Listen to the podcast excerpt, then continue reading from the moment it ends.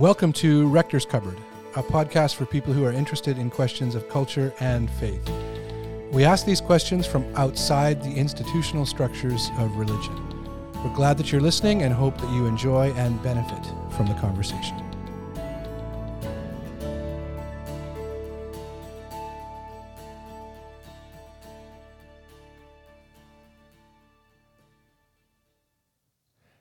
There's an interesting documentary on Netflix. Well, there's a number, but the one I'm thinking about, I think it's called The Last Blockbuster. And it talks about Blockbuster Video and the very last one, which is in a small town in Oregon. It plays, it's interesting that it's on Netflix because Netflix maybe was part of killing Blockbuster. When I was a kid, you spent your Friday night or your Saturday night when I was a young adult going to the video store and standing in front of a wall and selecting a video and you hope they had it in and all that kind of stuff and you had late fees and everything else. And now there are no more blockbusters. Uh, the Bible never said that the gates of hell would not prevail against Blockbuster, but apparently the gates of hell will not prevail against the church. But at times it can seem like we're waiting for the last uh, Blockbuster to close. The church, in many people's minds, is in decline. You may have participated in church um, quite exhaustively in your past, and now maybe don't go to church at all. What is the church? Who is the church? Does the church have any role in society right now? Uh, what do pastors think about that? What do others think about that? Here at Rector's Cupboard, we were really pleased to be invited to enter into conversation with a friend of ours, David Goa, who is an author and museum curator, um, writer on all kinds of different topics of faith and culture. Uh, he's the founder of the Ronning Center for Religion and Public Life, and uh, he's a bit of an Orthodox theologian as well. And so he said, Why don't we talk about the church, who the church is, what the church is, and what people have to say? So this series is what has so far come out as a result of that uh, invitation. We speak with a number of people who care about the church and are willing to ask some of those honest questions about where the church is at and what the future looks like for the church in the days ahead. We've got uh, six episodes, I think, seven episodes, and uh, and we'll be releasing those uh, every couple of days. And so, if this is the first time you're listening, if you're listening as they're released, that will be the cadence. We hope you enjoy the conversation.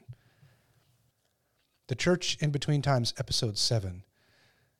We speak with David Goa about the church this conversation offers some hopeful considerations about what the church is, should be, and might hope to be. There are some positive, life giving ways in which to think about the place of the church in the world. And David walks us through some of these.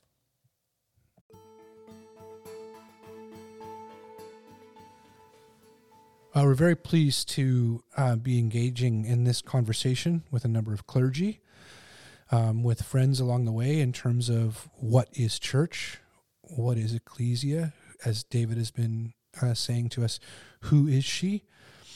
Um, how are we formed in terms of being told and shown what the church is? And then for those of us who have been clergy or are clergy, leaders in churches, um, what does that mean? Our, our sense of call to the church, our responsibility. And then at this particular moment in history, uh, we had this in conversation with a number of the clergy. Is this a point of crisis in the church? Uh, and uh, did that crisis come before COVID, or is the crisis, you know, exacerbated by by the pandemic? Um, is there a vocational crisis in the church? What is the role of clergy, pastors, ministers, and so so we wanted to take this time to hear a little bit more from David, which in the conversations we have heard from David, but some of this kind of crystallized um, in terms of what the church is. So I guess my first question, David, to you would be from hearing from clergy, including some we've spoken with over the last couple of days in, in these numbers of conversations um, but then your own sense of, of uh, you know people you've spoken with what would be some of the things you would add to some of the questions or bring out of some of the answers? The way that these clergy have answered what is the church to you? How have you reflected upon some of their answers? What's striking to me is how, among such good people, there is so little of the church's thinking about herself that is current, that is present. That is the there is a long tradition of ecclesiology, of the church thinking about the church. And what's striking is, and it's really across the board, mm. how little of that has been pulled forward. So it's curious as to why that is, but we're not involved in diagnosis here. But that, that is striking. But let me begin someplace else. Um, there was a journalist that went to Mount Athos, the mountain of monasteries, and I can't remember who he was talking to. I think it was at the Iviron Monastery. And I think he was talking to, um, maybe it was Saint Silouan, uh, the Athonite. So this occurred, you know, like 100 years ago, 50 years ago. And they had visited the great library there and there had been some conversation about what was in that library. And obviously, it's all the writings of the church fathers and spiritual mothers and what have you. Very particular kind of library. And um, the journalist said to him, um, Well, what are you writing these days? And uh, the monk uh, looked at him and said, Oh, we're not writing anything these days. Mm why wouldn't you be writing something these days? Well, there's no need to write anything these days. It's all here. The tradition is full. Really? Yeah, of course. You need to learn the tradition. You don't need to write new stuff. Mind you, if, for example, this all burned down, we'd have to start again. Then we would write. Huh. We would write again and we would write what's here. You would write the same thing over. Well, you wouldn't copy it, but what he's saying is mm. that it's the vitality done. of the of the holy tradition mm-hmm. is vital, and it is alive. And because of that, and the task is to drink from the fountain. And what he's suggesting is that in this kind of extreme way, is that the preoccupation that we have, you know, all of us, I think, have, certainly I have it, is to, you know, put your mark on things and to, to, uh, to make the new case, to innovate, to make a contribution. I mean, we have so many ways of thinking about it. But this is a different drummer. You know, this is saying, well, the great and holy tradition is unbelievably rich. And that the first task isn't to do something, it's to learn something. It's to listen. It's to digest. So,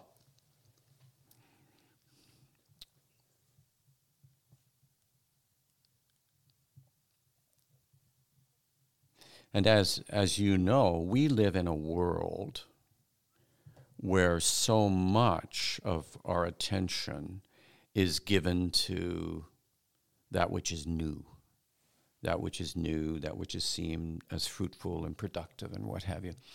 So in a way, the and that that sort of habit of mind, I think that habit of mind, which is deeply rooted in our form of modernity, because our form of modernity looks towards the future mm-hmm. and it pretends the past doesn't even exist. There's certainly tradition doesn't exist.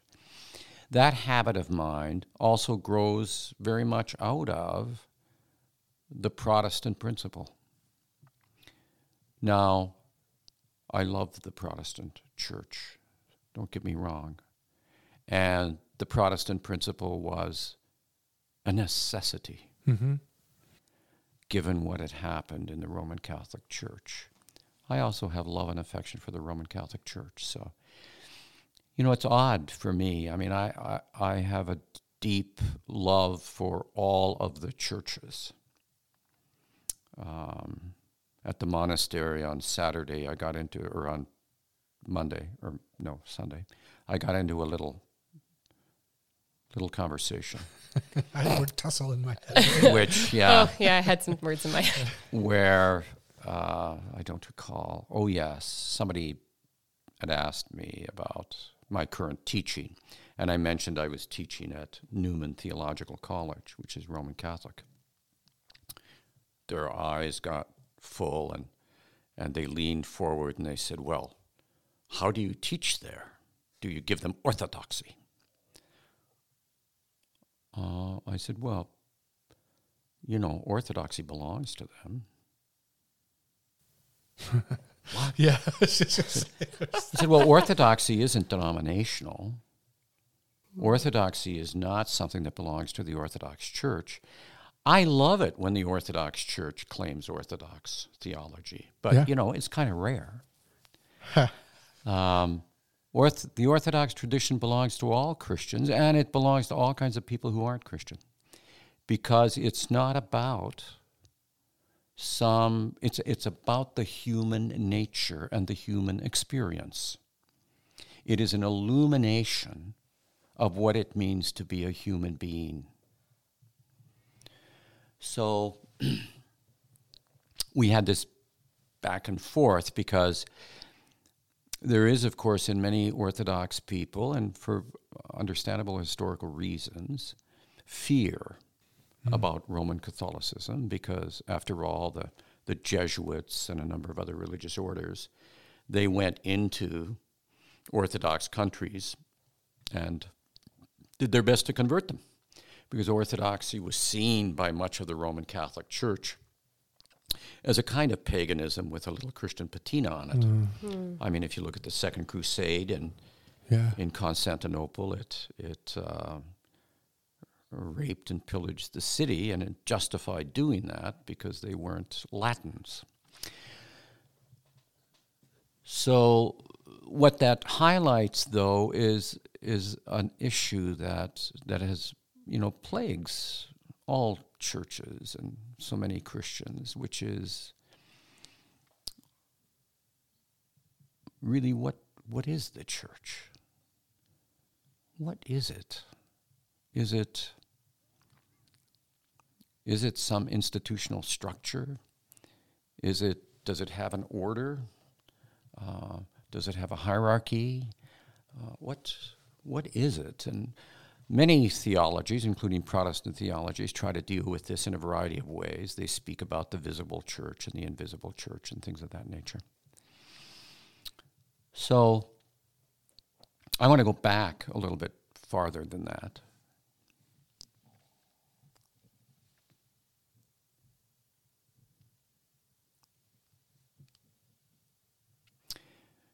In the Jewish world and in the Hebrew Bible, we, we have the ground for this being laid with the notion of the presence the way it's often translated is the presence of the kingdom of God Mm-hmm. and the fullness of the kingdom of God. Uh, I prefer to say the presence of the commonwealth of God and the fullness of the commonwealth of God. In the Jewish understanding, creation never left God. The fall, part of the Torah, part of the revelation in the Torah, does not lead to the doctrine of original sin. Original sin, or the fall, is not necessarily seen as disobedience. That's not the. You get that on the surface of the text, but that's not what the text is really about. That's not what the text is trying to reveal to you. So, in the and in the Jewish tradition, uh, creation, the human being, the body, the sexual life are all holy. Now, you may not treat them hmm.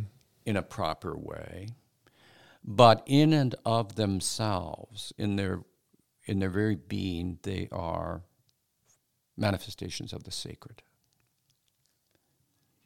So, in the, the Orthodox tradition, as you, as you know, this part of the church, which again I want to emphasize, is the common heritage of all mm-hmm. Christians. It is. In the patristic tradition, the fall, that extraordinary narrative, I love that narrative in Genesis 3, is a revelation not about something that happened to Adam and Eve. It is that too. Fine with me that you can locate where they lived and what their last names were. But it is first and foremost an unveiling of how the human mind works and how the human heart works. It is an unveiling of that very fundamental human struggle, which is self forgetfulness, hmm. which is alienation.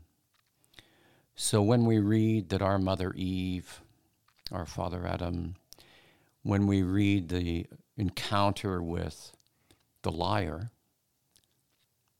with the deceiver, and the liar and the deceiver tempts them, that temptation to become like God and know good and evil, that temptation is clearly not the problem. Temptations are fine. What is it that goes into making you vulnerable to a temptation? Why would you be vulnerable to it? Well, in this case, they're vulnerable to the temptation because they have forgotten that they already are mm-hmm. the image and likeness of God.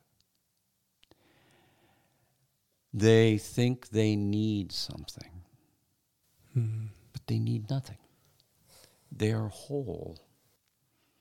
This is a classic Jewish teaching. We are all made whole. We are complete. That doesn't mean finished. It just Right. means we are complete in our potentiality, as is all creation.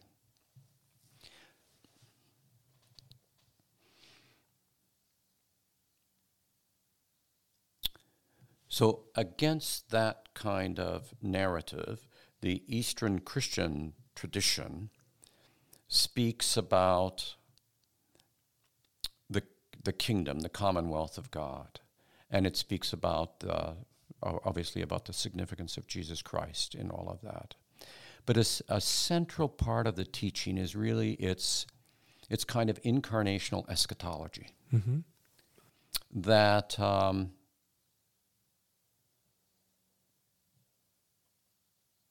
we have many words for it. We talk about how since the incarnation, since God became human, so that human beings could be restored to the divine image, we live in the eighth day of creation. Hmm. We live in the eighth day of creation. We may not know it, but we live in it. Everything is fulfilled, whether you see it or not. Why the eighth day of creation? Well, the eighth day of creation is, is the Christian way, the early Christian way of saying creation is whole, including rest, hmm. including rest, including Sabbath. But the habit has been to think that was it or that was done. But creation is not.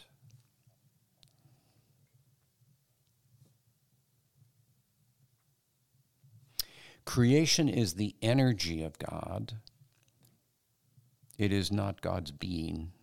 We're not Hindu. Hmm. Creation is the energy of God, and all creation is held together by grace. That is the energy of God. So the, the, the human being, God, of course, does not have being. We use the term the being of God because we don't have any other language mm-hmm. for it. But God is not a being, God is. Is. You know, we, we hear that when Moses goes behind the mountain and mm-hmm. Says to Adonai, I'm supposed to go to your people and tell them who, who, who you are, that you, you feel their pain. You know my people. They're a bunch of Jews. You know them. They'll say, Who's his mother? Who's his mother? And the voice comes, None of your business. I am. I am. That's a that's an amazing shift in ancient mythologies, in the way in which the ancients tried to put together the picture of the world and the understanding of the divine. Because it it completely breaks the habit of propitiation. It breaks the notion that you can find out who God is, you can find God's name, and you can then go to God and you can manipulate God. Right. Hmm. You can know Him and you can manipulate Him. Those two go hand in hand in the habits of minds of human beings. And much of that has seeped, of course, into the Christian church as well. I was just thinking that. So, in a sense, God is always unknowable. God is beyond our reach and closer to us than our breath. And so the, the patristics always speak about how all we know of God, we know in the rabbi from Nazareth. And that's all we need to know. Hmm. And that's why the Eastern Christian Church, like the Jews, has no theology of God unlike the Latin West, which fill libraries full of a theology of God and made up lots of things about God, Right. like all of his qualities and what have you. This does not happen in the East. So, why? What does that mean? Well, it is really also a recovery of that word to know in Hebrew. It's saying that the only knowledge there really is is in the relationship of mm-hmm. love. Only where there is love. That's the only way you can know anything. Without love, you can't know anything. You can't So- know apart. you can't know a part. There's no knowing of bits.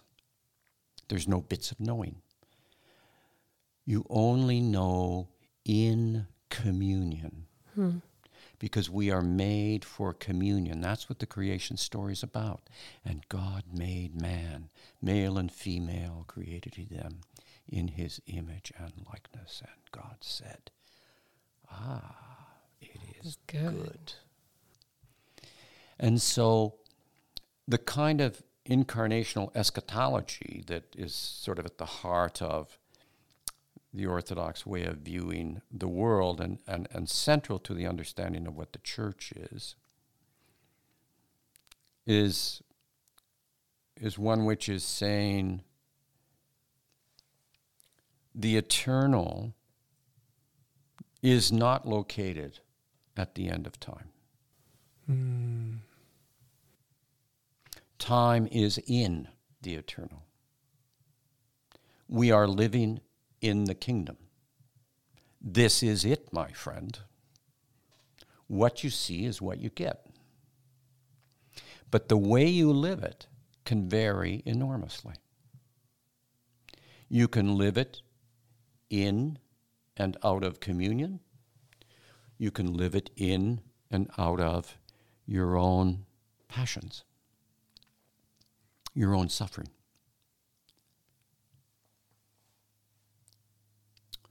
So the tradition is one which is focused on these passions and this suffering, how that comes to be. That's why the fall story is so important. Mm.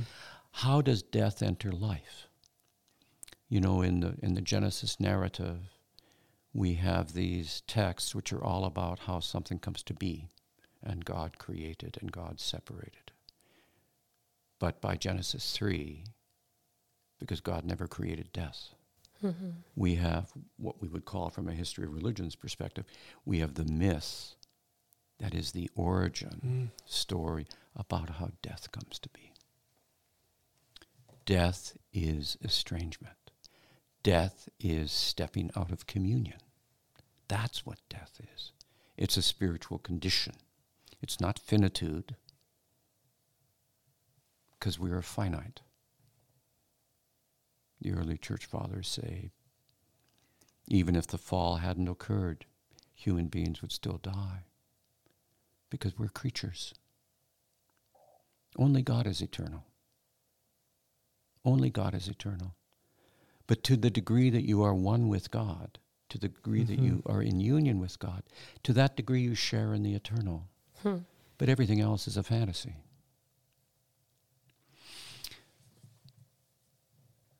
So the ecclesia. Mm-hmm. I've been spending lots of time with Maximus the Confessor, who was a monk. And I think I think it's fair to say the most um, philosophically sophisticated of the the great church fathers and spiritual mothers in the church.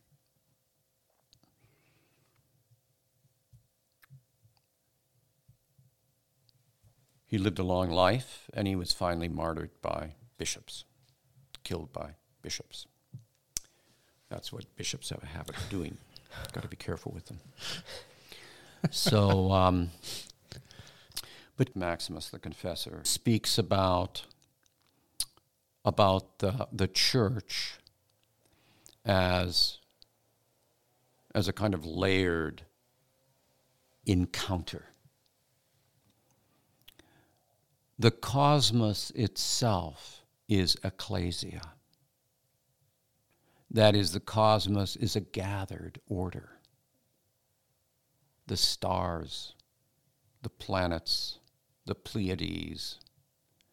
The cosmos itself is held together by God's grace. The cosmos itself is praising God the cosmos is a hymn of praise.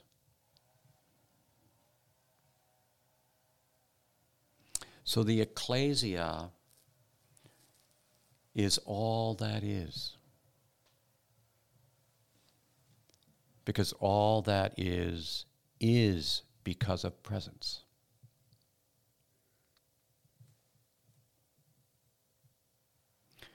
The, the, the sort of next layer I suppose we come to that which is human, which is our particular preoccupations. so, for some odd reason, yeah. So, all human beings in their life, whenever they have been, and I'm, I'm careful about how I want to put this, whenever in their life they have been in the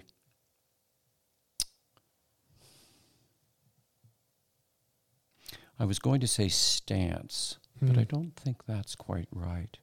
Whenever they have been receptive to communion, whenever they have been open to wonder, whenever they have had regard for the beauty of it all.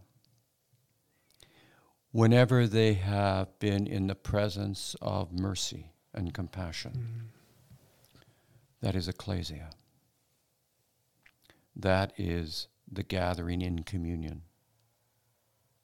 That is a moment, an unfolding of communion.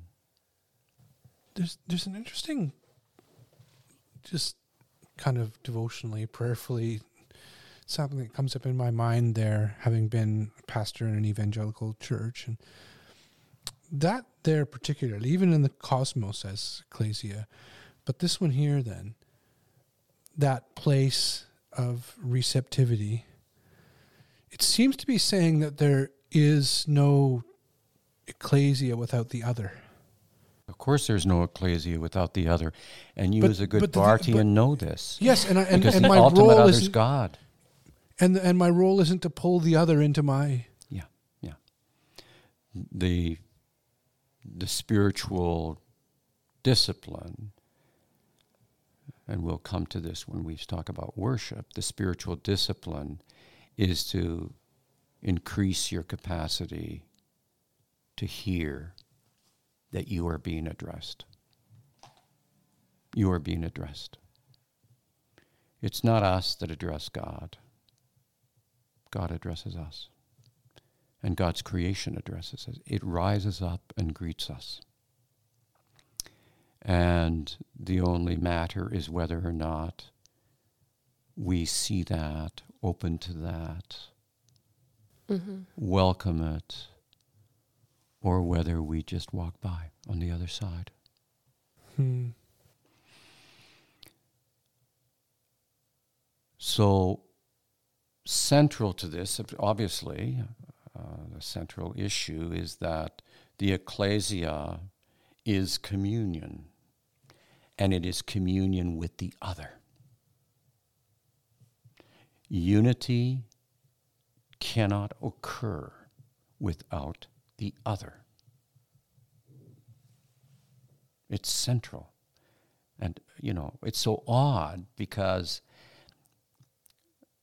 most Christian theologies know this Right. when they talk about God. yes Orthodoxy, I think, has a has a bit of a grip on part of this because we don't talk about God. You know, we don't fantasize the deity, omniscience, omnipresence, Yeah. all of that sort of stuff. We we um, and also because the church is essentially liturgical. That is, it is about a practice. It's about a discipline. So, in that sense, it's closer to learning to play the violin or run a marathon than it is to being a Baptist. I think, I'm not sure. I'm not sure what it means to be a Baptist. but that is, it's a discipline where all of your life is ordered in a particular way for a purpose. The purpose is to become who you are, not to become something new, not to become like Christ, except that when we say to become like Christ, what we really mean, I think, is to become who we are because we were made in the image of God. Yeah, yeah, and we we've touched on that a little bit in, in previous conversations. I don't know, recorded or, or not. Some of those lines are a little blurry for me, but uh, you had mentioned that.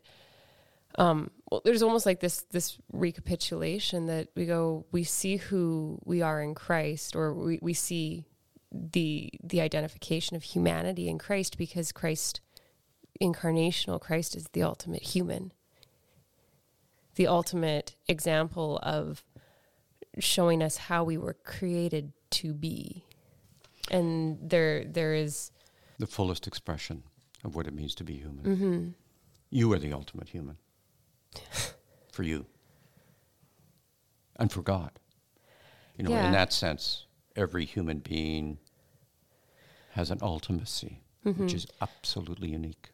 well and I and I don't think that that this sort of understanding would would be in any sort of denial about the the kind of well it would almost be pointing towards that that to be human is not to be sinful like that that is the anti-humanity because it is when we are behaving in, in ways that are as you said like missing the mark that are that are out of step with relationship with god and with with creation. So sin isn't a, a human condition per se. I, I think i'm i'm hearing this in what you're saying. It, it's it's the opposite of what it really means to be human So sin in that sense is is is separation, is to step out of communion anytime that occurs. It's interesting. there's a part of me which which wants to which wants to suggest that uh, that the wonderful thing about the Christian revelation, the most beautiful thing about it, is that it has humanized sin. It has hmm. come to to speak to us about how, and I see this in Jesus of Nazareth, to say, yes, of course, you were not made for sin. Mm-hmm. You were made for communion. You're not made for alienation. But you know,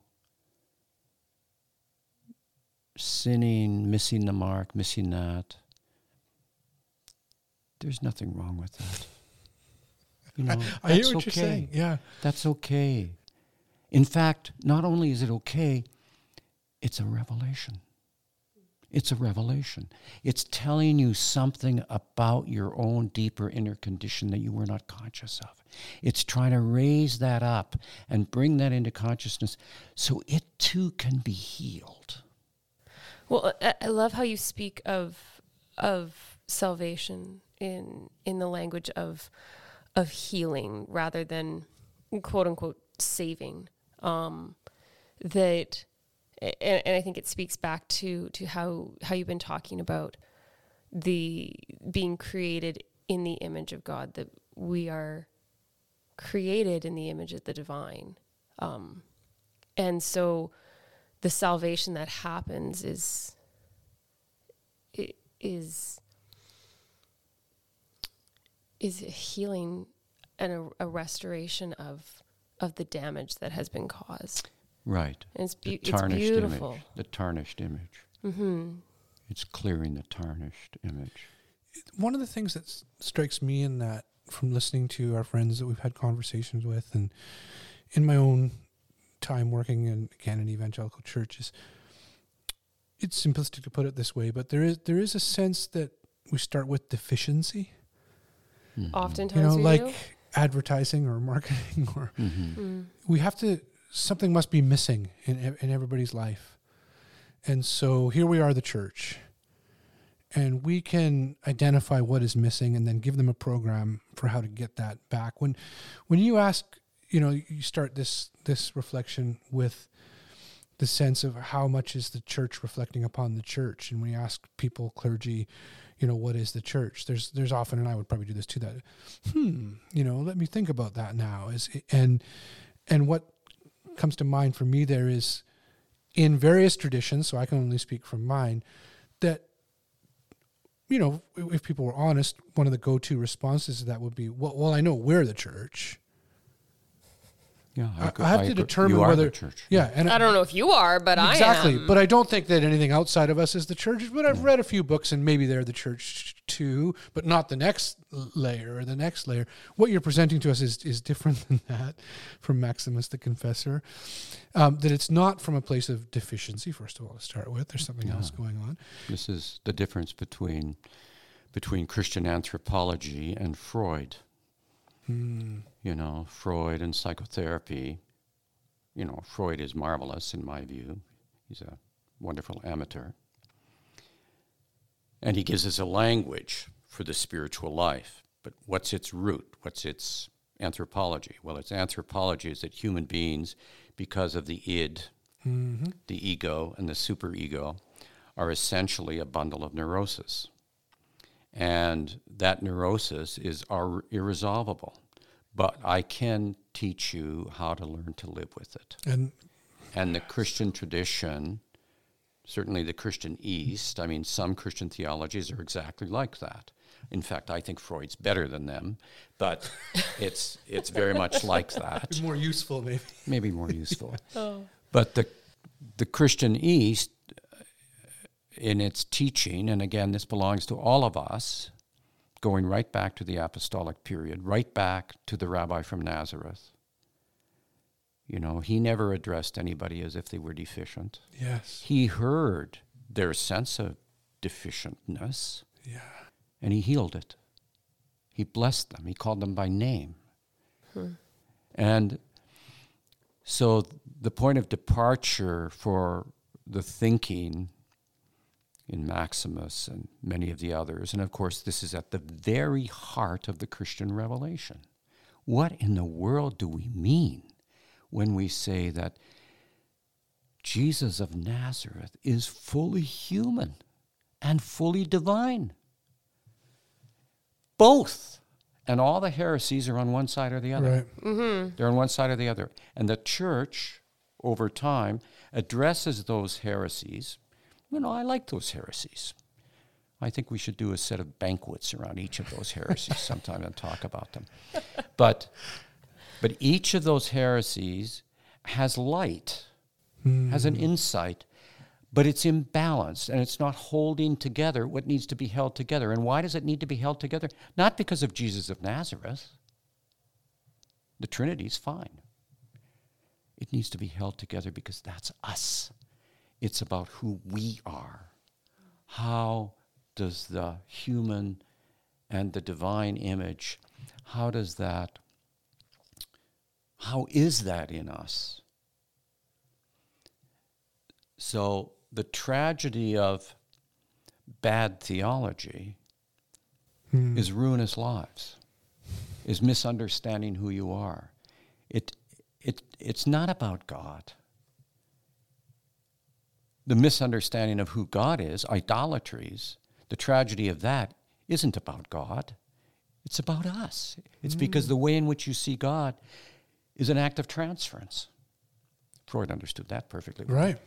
It's it reveals how you think of yourself. So coming back to this matter of sin, you know, in the gospel, Jesus said, you know, all have sinned and come short of the glory of God. And I know I've mentioned this before. To me, that's the Magna Carta of the Christian faith. That's our license for liberty. That is saying to us, yes, of course, we are human. In fact, I'm inclined to think, this may be going a little too far, I'm inclined to think that from, from the position, this patristic position, the word sin, I mean, it has multiple layers, obviously, but one of its most profound layer is as a another word for experience. Every time we experience something, we also turn from other things. We turn toward, and when we turn toward, we may miss something. Um, one of my daughters, who I love more than all the world, has a real habit of uh, no, not committing herself to coming for supper on a particular day. And I realized the The reason is she's looking for she's looking to see where the best deal. Yeah, be. we're- who's got the best offer? So, um, but human experience in its very nature is choice. We have the freedom to say no. We have the freedom to say no. The human will can say no. That's what our freedom is. It's to say no. It's not really to say yes, because that's who we are. We're made that way. But we can turn away from that. So, and the turning away from it is, of course, falling out of communion. Right. But all experience is like that. I mean, all experience has that potential in it. So when Jesus is saying there, and this is why I'm suggesting to you that another way, and I may appreciate what you what you said here, but another way of mm-hmm. thinking about sin is that it is it is really part and parcel of our finitude and of, of our walk in the world, because sin is not is not first and foremost an immoral act. Well- it is it is it is choice through which we come to understand, through which we take another step. Yeah, that that's a much more nuanced concept of sin than than I've generally been presented with. I mean, um, I, I I've come to to believe that, frankly, the, the concept of sin that I was handed uh, through most of my formational years um, was was incorrect and unhelpful, and in many ways ended up turning God into a subject of sin, being subject to sin, as if some way sin was more powerful than God, and my choices ended up then being more powerful than God.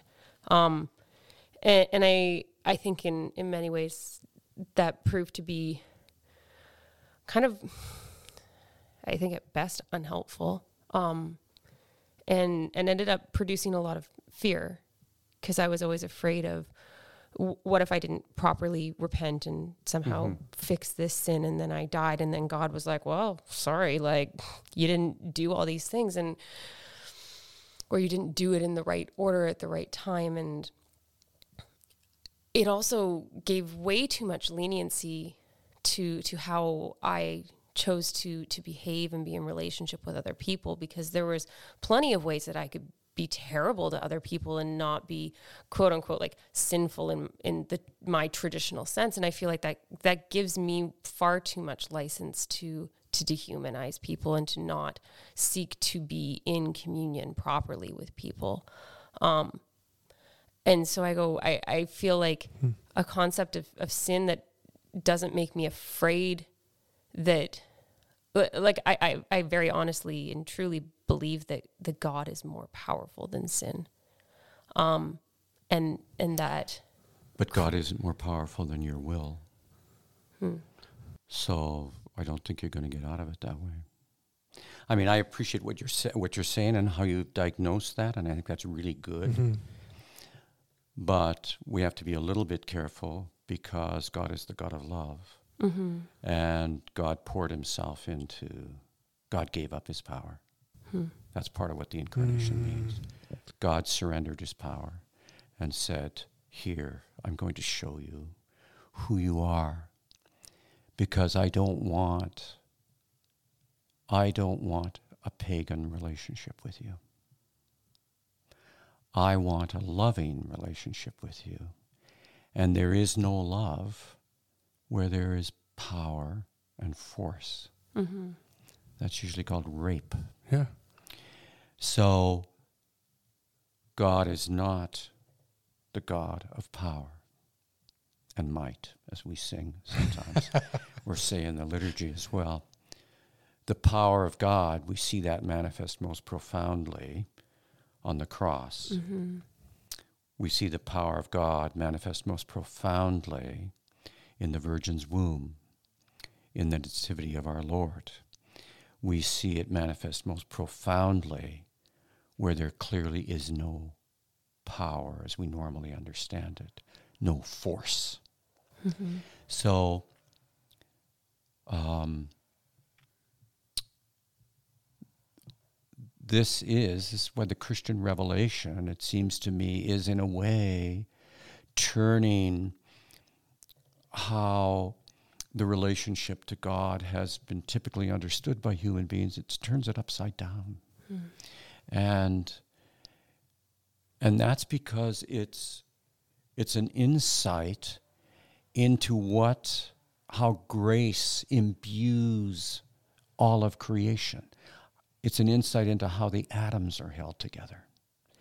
It is mm. saying to us that our being is not something, it is in communion. That's where we are. We exist in communion. And that communion is not about something that is beyond time or something that is at the end of right. time. It's something that's already occurred. Right. It has occurred, and we have seen it. You know, as the Gospel of John begins, we have seen it. Beheld its glory. Beheld its glory. And and that is given to us. That is given to us. So this sense that anywhere there is communion, you have ecclesia, yeah. you have the gathering. And then we come to, just in Maximus's Yeah. treatment, then we come to the revelation that we treasure. We don't know about everybody else's revelation. You know, I've studied more of them than probably most Yeah. people have. but I have no illusions about my grasp. Right. You know, my friend Sushil Kalya, the Hindu priest, has a beautiful grasp. I've been spending time with him lately and talking with him. And I mean, just how little I understand that grasp. But with the, the biblical revelation, this is our particular gift of story and revelation. And so, drinking at that fountain, you know, you can only swim in one ocean in a lifetime. So, you can dabble in a few others. But to really learn to swim in when they're all way too big for us, and certainly the Christian and Jewish revelation is way too big for us. But if you want some chance of getting some insight, you're going to have to devote a fair bit of time to that one to understand how it hangs together and what its what its uh, configuration is. So, the biblical narrative, the this is our these are our liturgical companions. These are the people who we gather and worship with. This is the great cloud of witnesses that we know by name. We may know others too, So this but is we know these by name. the movement from ecclesia as all of creation, then humanity Correct. in in communion with the other, Correct. and now this communion of saints. Now this is the communi- commu- community of saints. So, in in my part of the Christian ocean, we we remember particular saints every day, Hmm. and it's interesting when you start doing that and following that. It's very interesting uh, because every day or every few days, there are people there that are not Christian. Right. How could there not be? Because Abraham and Isaac and Yeah. Sarah and Rebecca Yeah. are all there, as is Adam and Eve. And um, so this is also ecclesia. This is it's a, it's a, it's a third layer of ecclesia, but it's the ones that I am gathering with in a kind of intentional way. It is the great and holy tradition, but it's huge. Yeah. But it's not separate from Scripture. These are deeply bound to each other. They're not distinct, they're deeply bound to each other. And then, of course, we come to the Christian community mm-hmm. itself. But of course, Jesus Christ was a Jew, so you can't get away from, from it, you Right. know. And, and the apostles, and then we have Paul coming along and making nice with Gentiles, and the church ends up you know, much of it losing its sense and feel for its Jewish mother. Uh, but the Christian community s- shares the treasure of the incarnation. We do that with Pentecostals, we do that with Baptists, we do that with Catholics, we do that with with um, with all people who are Christians. Uh, it was a little tough with the United Church here some years ago because uh, when Bill Phipps was moderator, he did make the argument that everybody was the image of God except Jesus Christ. So that was a little tough. this was when Bill Phipps sort of in his interview wanted to he wanted to say that we got to be open to Muslims and Jews, and that meant for him we've got to back Reject. away from the notion of the divinity of Jesus Christ. But my point to him was, why didn't you read your theology more carefully? Because the real issue isn't the real issue is the is, is the fullness of, Right. of the human being in Right. Jesus Christ. So in any case, we can't expect a theologian from that particular tradition anyway, so Right. we shouldn't get too concerned about it. But my point is that that's shared, and that's beautiful that we share that. And we should always keep that at the center of our, our understanding. And then we come to particular manifestations of the church, Of that tradition. like the great Latin tradition of the church Mhm. and the great Eastern tradition of the church. And of course, there's always political battles, there's always institutional willy waving in all of that stuff. But these are all tied into the tap roots of the of the tradition. So, and o- and only after that do we come to something much smaller than that, like a denomination or something. a denomin- Well, in in the in the West, we get Right, yeah. denominations because of the Reformation. You have a number of denominations coming to exist. Orthodoxy and Roman Catholicism do not understand themselves as denominations; they understand themselves as simply the tradition. And denominations are that which is denominated uh, Mm. comes out of out of the Reformation period. And often Catholics and Orthodox people have thought thought of denominations as much less, and uh, I think that's in, in in many ways that is also very tragic. And then we finally come to our parish, or our particular fellowship, or our particular church. And one of the things that is a, tr- is a treasure for me is to realize that when you, when you actually pray in a regular way with a group of Yeah. people, that that group of people become a bit of a Rorschach for you. Mhm. They really, uh, you know, they become your liturgical family. This is the group of people, the intimate group of people. They're not the only ones, but they're the intimate group of people in the presence of whom I am going to worship God or be carried by their worship when I don't have it in me to do Mm. it. And in the presence of them, I'm going to do, I'm going to seek to work out my salvation. And I do it in the presence of others because I am a being in communion. I can't do it by myself. I can't even understand myself by myself. The only way we understand ourselves is in relationship to other people because they illuminate. They, they, they, they call forth our passions.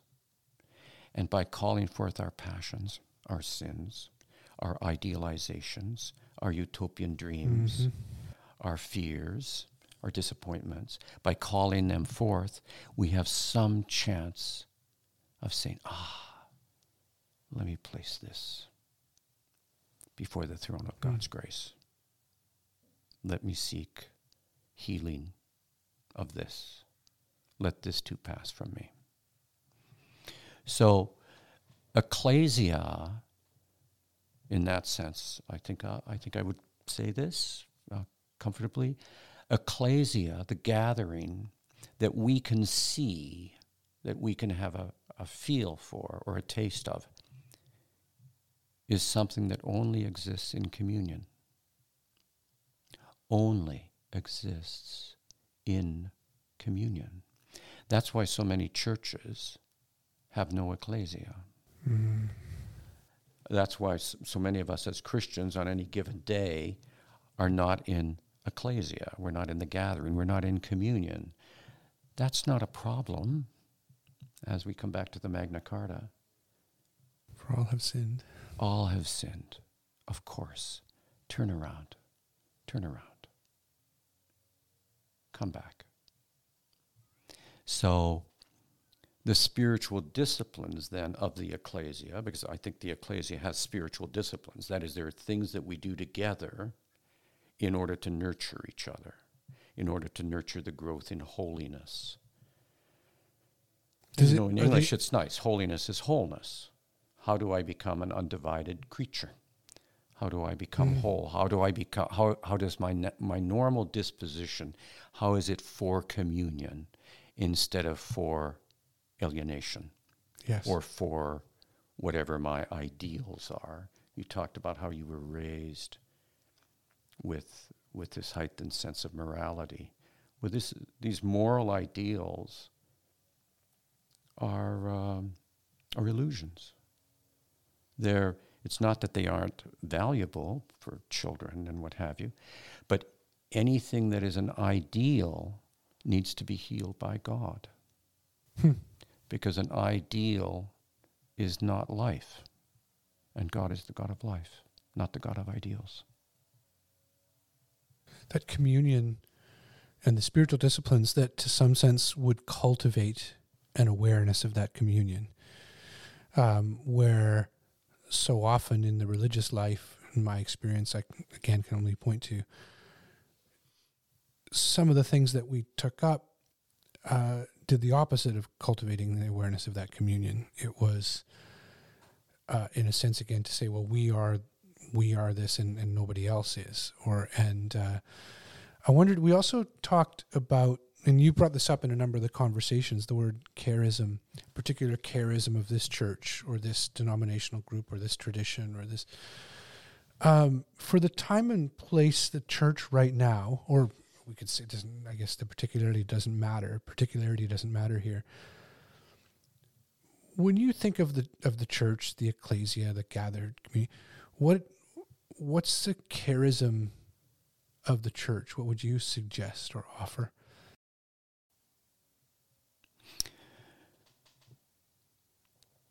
My my sense is that the call to worship Adonai,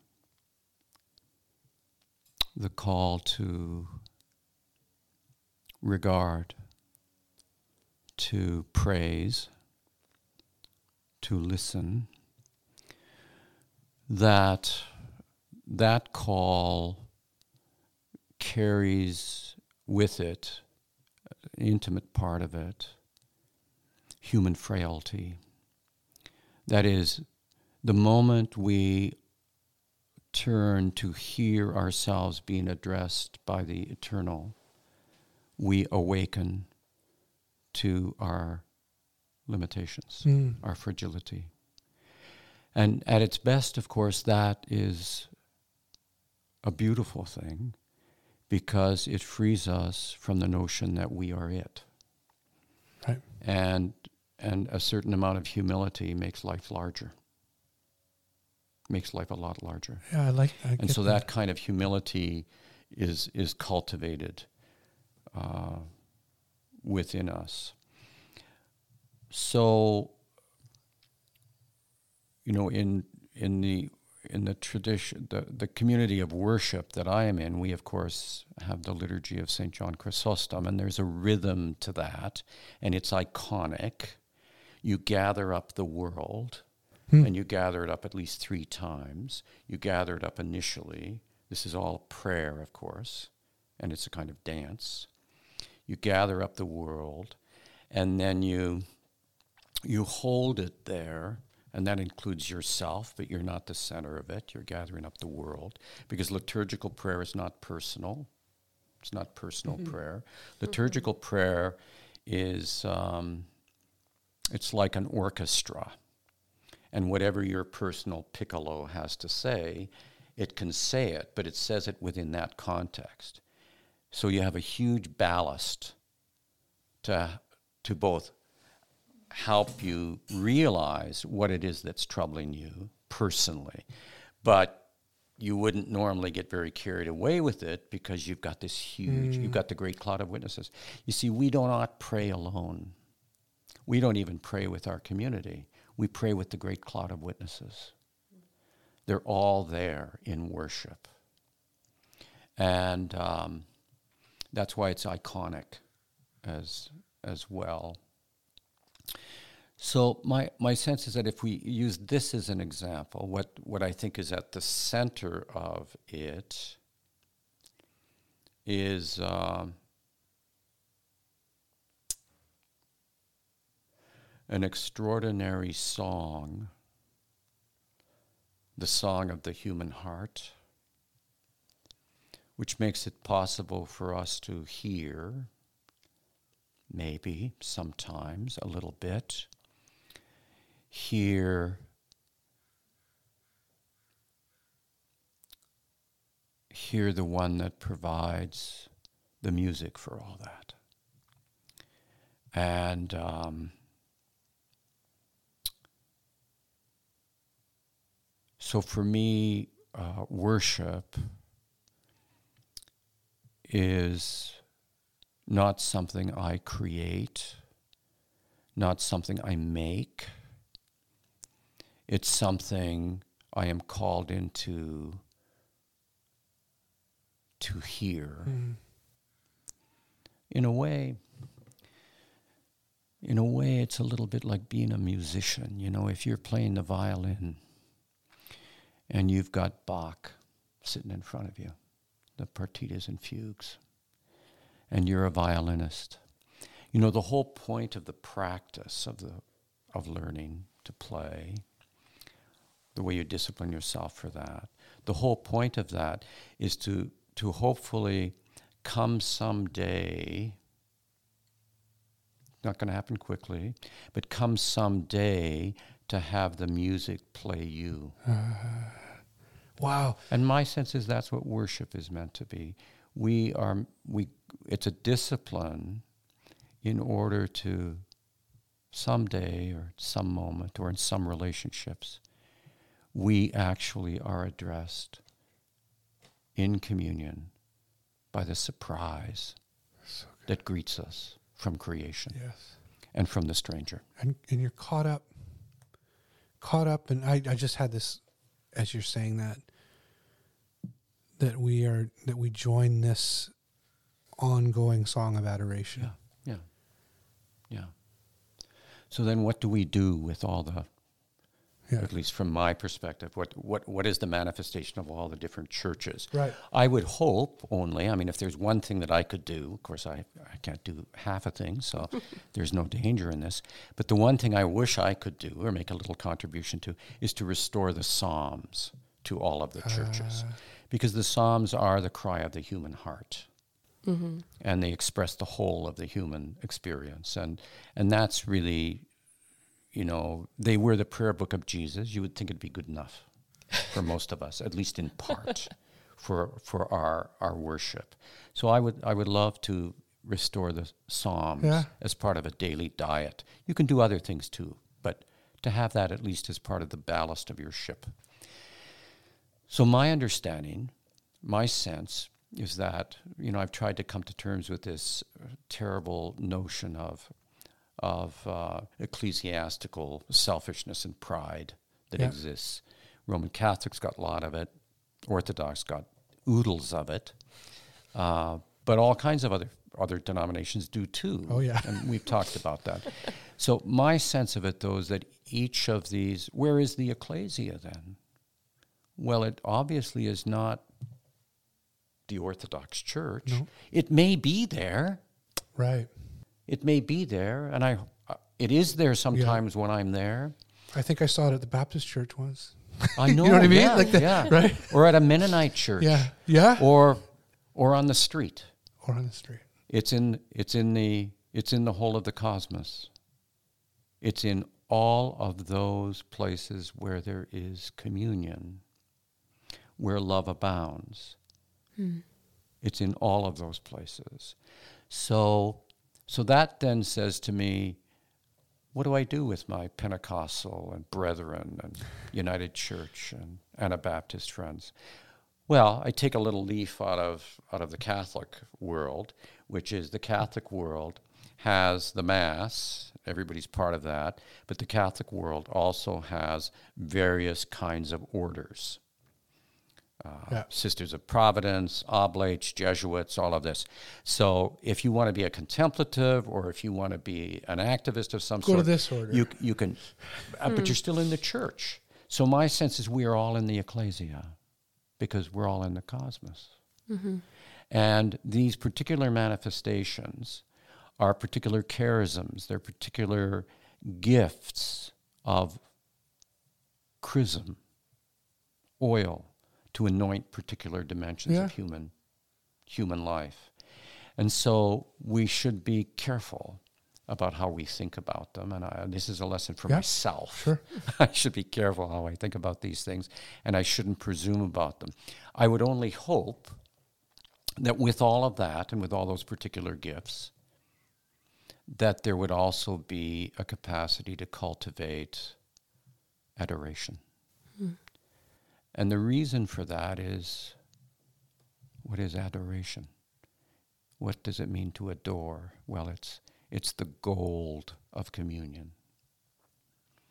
And the beauty of that